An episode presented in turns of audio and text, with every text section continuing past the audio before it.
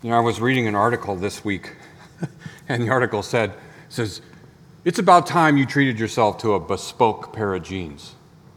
And I was like, okay, so I'm, I'm game. And so I, I read on, and they're describing these jeans that are custom made and custom fit to your own personal proportions.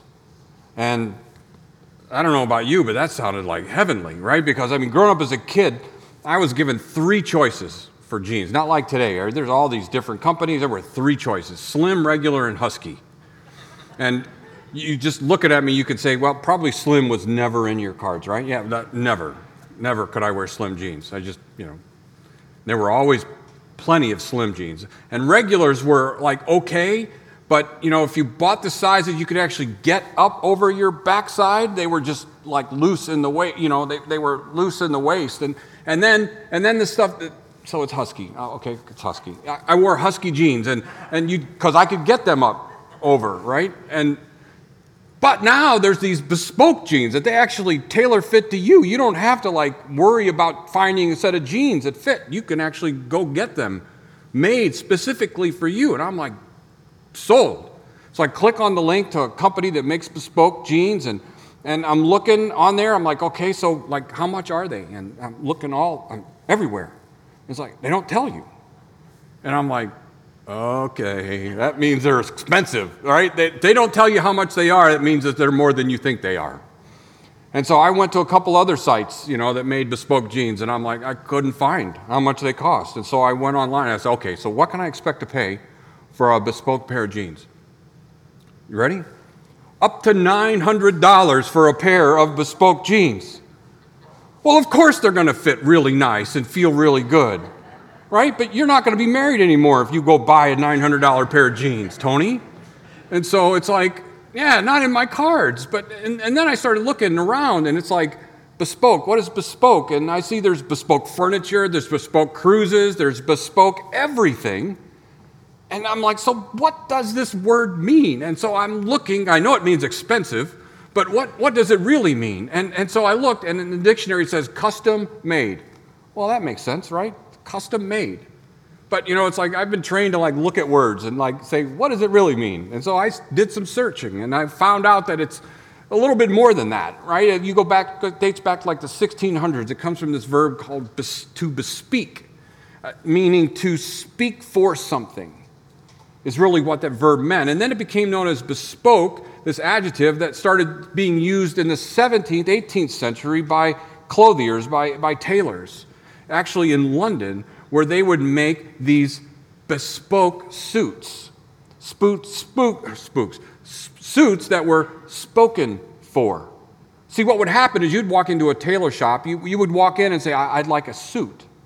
And so they would take you into a room where there would be all this fabric, these bolts and stretches of fabric, and, and they would say, Well, which fabric would you like your suit to be made from? And then you would point to that fabric, and, and that's what they would make your suit from. The actual, not only not to just your dimensions, but the actual material you would choose.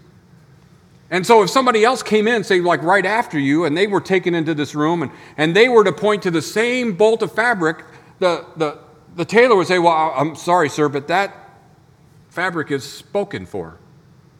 Right? Except they do it in this really cool British accent, but I don't do that.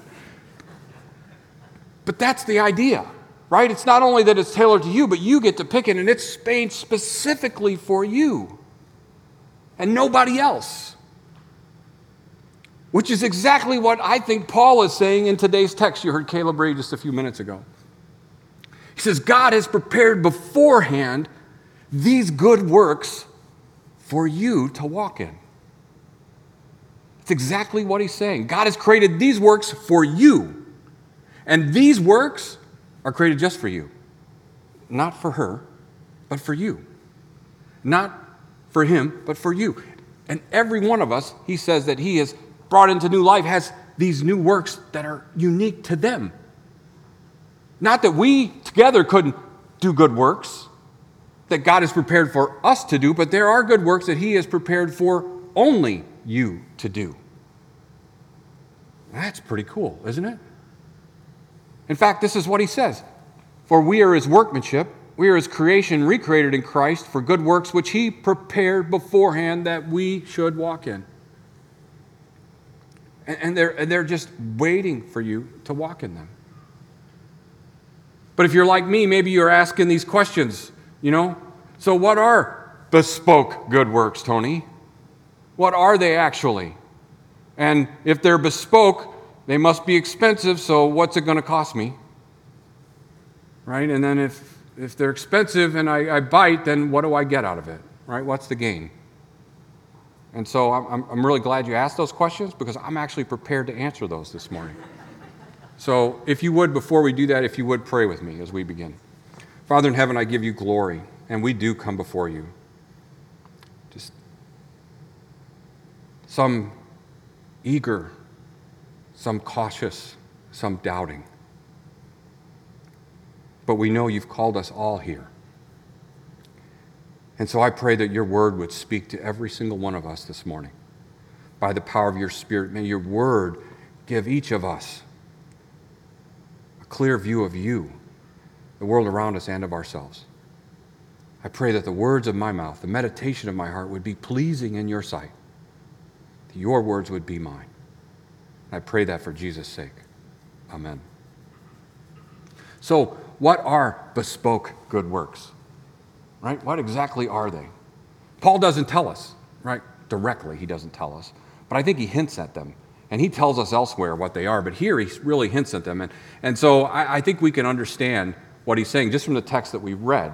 Now, here, here's the thing I want, I want to tell you it's a good Bible study tip. If you're ever studying Scripture and you're studying a section of Scripture, pay attention to things that are repeated words that are repeated, phrases that are repeated, names that are repeated because it means something.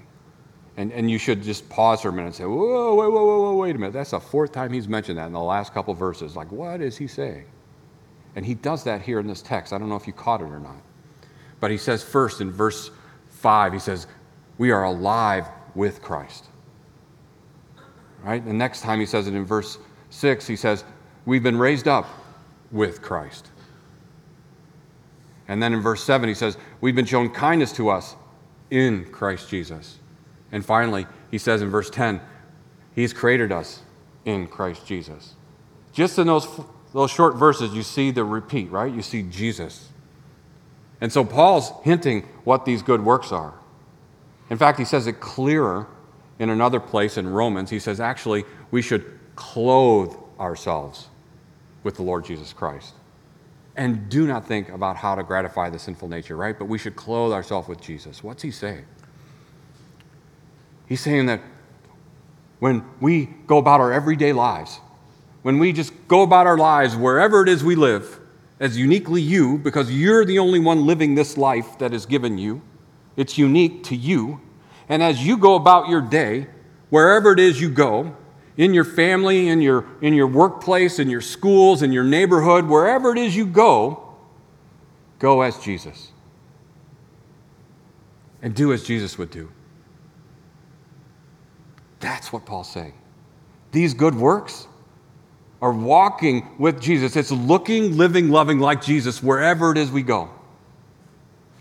Whatever it is we do, we are looking for opportunities to be Jesus to the world around us. Jesus is always other centered.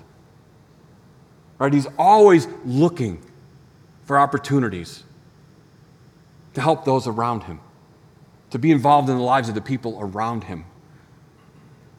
And so these good works are our opportunity. He says that God has prepared for us every day. There are opportunities, there are people in your lives, there are situations in your lives that He's designed specifically for you to be Jesus to those people in your families, in your workplace, in your neighborhoods, in your schools. He's given you an opportunity every day to be Jesus to those people around you.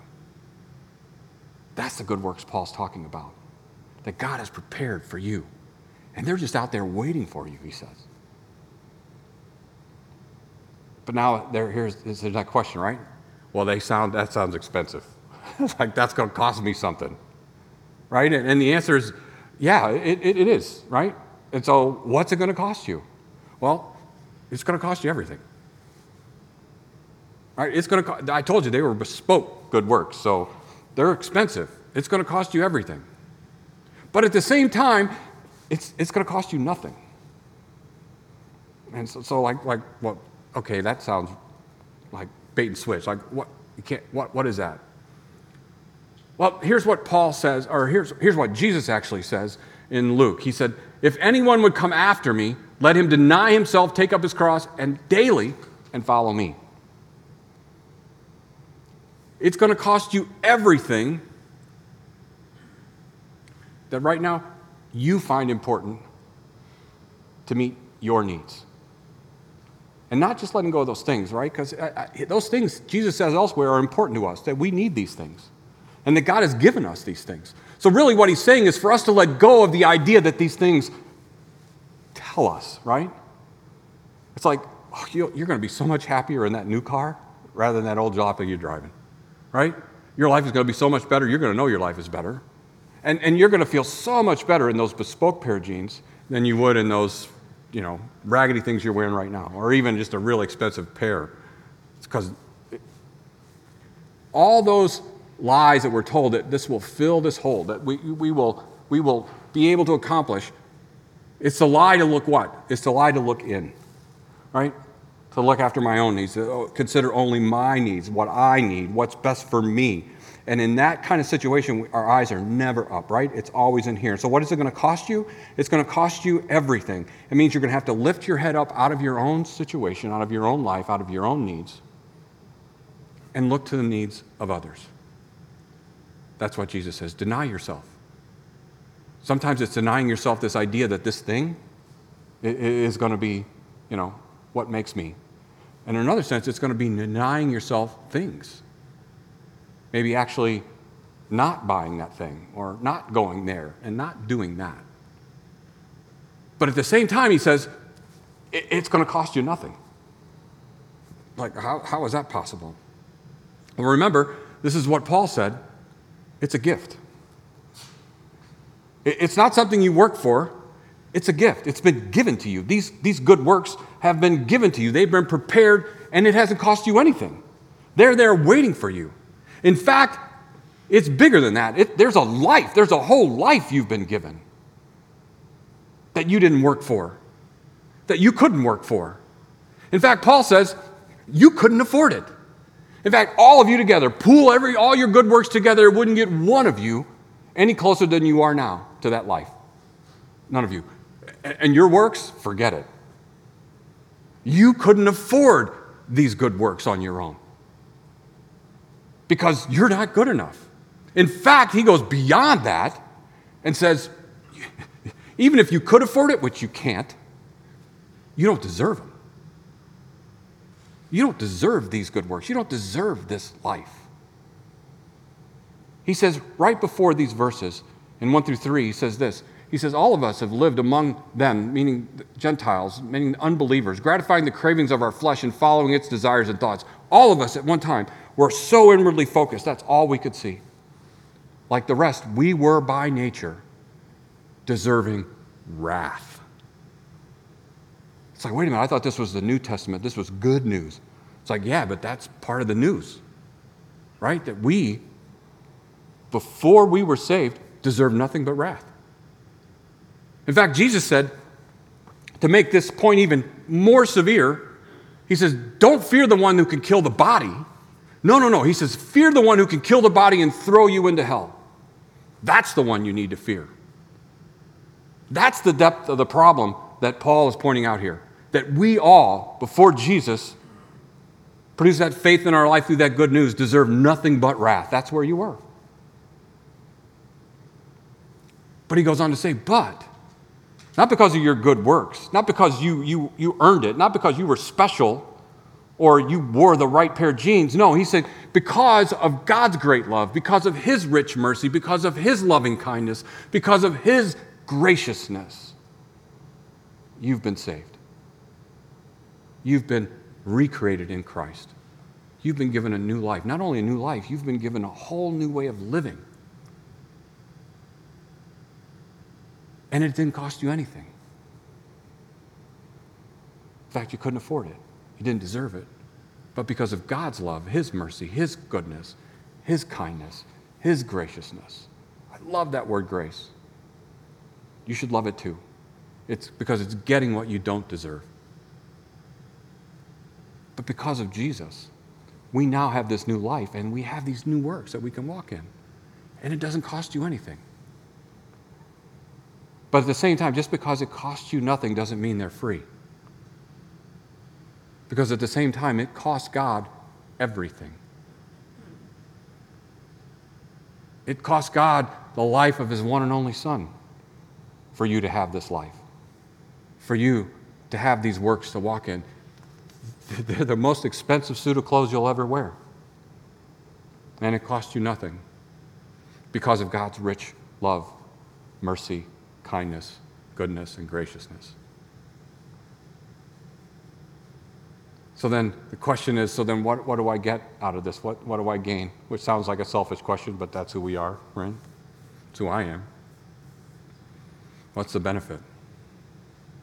Well, in, in one sense, you gain nothing, right? You don't gain anything. And, and, yet, in another sense, you gain everything. Like, how, how is that possible? Well, remember what he said back in verse 10. He said, You have been given this life. You were created in Christ. You have been this new creation, right? It's something that God did, it's something that cost him everything. And, and, and in essence, you already have this life. He says, You've already been seated with Jesus, you've already been recreated in him. You gain nothing because, in essence, you already have everything. There's nothing more you need. In fact, the Apostle Peter says this in, in 2 Peter chapter 1. He says, His divine power has given us everything we need for a godly life through our knowledge of Him. Everything we need, we already have. We don't need it for anything. We already have everything we need. Because of the knowledge of Him who called us by His own glory and goodness. And it's through these, that's His glory and goodness, that He has given us His very great and precious promises. So that through them, those promises, you may participate in the divine nature. You may participate in the life of Jesus. You may walk in the steps of Jesus. You may participate in these good works of Jesus in the world around you. Having escaped the corruption in the world caused by evil desires, escaped by the grace of Jesus, you now have the Spirit of God living in you. In one sense, you gain nothing because you already have everything. And at the same time, you gain everything. You gain a life that everything in this world tells you you can have, but delivers nothing. And the word says that you already have, there's nothing else you need, but in having nothing more that you need, you already have everything you need. You already have a life that's a gift. You already have a life that's magnificent. That's who you are. See, we just keep believing in the lie that there's things that we have to do to be this person that God has created us to be. But He says in His Word right now, you're already that person. You're already seated with Christ. You are already participating in the divine nature because the divine nature lives in you. That's who you are. Quit buying into the lie that you need to do something else. But in order to experience this life, it's going to cost you something. It's going to cost you taking your eyes off of yourself and looking at the world around you. It's going to cost you actually looking to Jesus and Jesus tapping you on your shoulder says, over there, over there. It's like, that's what it takes. But that's who you are already. And it's by the grace of God that that is who you are. And I love this quote from Richard Lenski. He says this He says, As the sun was created to shine, the rose give forth its delightful fragrance, the bird to fly, so we are created anew to do good works, and thus to glorify Him who created us as what we are in Christ Jesus. That is who you are. Those of you in, in whom the good news has kindled that fire of faith, that ability to believe. The moment you believed, you are righteous in God's sight. You have been saved. You are new. The old is gone, the new has come. That is who you are, but we are still living in a world that, that lies and we buy into the lie. And, and God's word is, is telling us, and Paul is telling us that the, these works are, are yours. All you need do is walk in them. That's all we need to do is walk in these works. To be who God has created us to be. To actually lift our heads up out of our own lives and to look at the world around us. And, and He promises to direct our steps. But we have to take our eyes up and look to see where it is we walk. And we already know how we should walk, but we need to keep our eyes on Jesus. That's who you are. That's what Scripture's saying. Stop buying into the lie. Let me ask you one last question. If, if, if you were fortunate enough that someone gave you a $900 bespoke pair of jeans or a $12,000 bespoke suit, would you just leave them hanging up in the closet and never wear them? Right? It's like, oh, those are too fancy for me to wear. I'm, I'm not, I'm not that kind of person. I like my jeans and my t shirt. Really? Seriously? If, if, if, if, if someone gave you a pair of jeans like that, you, you think you'd never wear them? So you've got this most expensive suit of clothing hanging up in your closet. It's there every day waiting for you to just put on and go. Right? And, and, and he said, that's all you need to do. It's right there. Why would we just leave them hanging and, and, and settle for this life of, of, you know, ripped up jeans and t shirts? I know it's comfortable, but Jesus is saying this, Paul is saying this, all, all the gospel writers are saying this. When you walk in this suit of clothing, you'll understand. When you actually walk in the steps of Jesus, you'll see those ripped up jeans and t shirts. You'll see just how filthy they are. Right? You'll start understanding when your wife says, Yeah, you should have gotten rid of those Zubaz a long time ago. They're saying once you walk in these clothes, you won't desire to go back to that. Paul's saying, walk in these clothes. God's saying to all of us this morning, just walk in them. That's the life I've created for you. Not for anyone else, but for you. I've created this life, and it's waiting for you right now to walk in.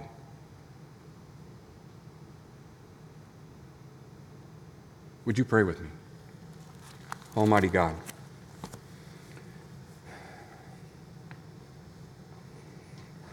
Not only have you paid everything for the life that we have. You've continued to work in this world to give us opportunities to live in that life, to be the person that you've created us to be so that the world may see Jesus. Father, I pray that you would give us courage today. Courage to pick our eyes up out of our own lives, to trust that you are there, that you will provide for us, that we could walk these steps in your footsteps, that we could walk in the clothes of Jesus, that we could be Jesus to the world. Father, give us the courage. Father, I pray for those this morning that are still questioning.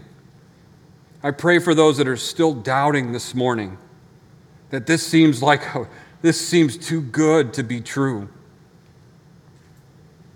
Father, I pray that your word would continue to percolate and, and ruminate in their heart, that they would understand that this is true, that that is exactly how much they mean to you, that you would give your life for everyone, every one of us. Father, I pray this morning that your word would just change us. And we pray to you, praying the prayer, your Son taught us to pray Our Father, who art in heaven, hallowed be thy name. Thy kingdom come, thy will be done, on earth as it is in heaven. Give us this day our daily bread, and forgive us our trespasses, as we forgive those who trespass against us. And lead us not into temptation, but deliver us from evil. For thine is the kingdom, and the power, and the glory, forever and ever. Amen.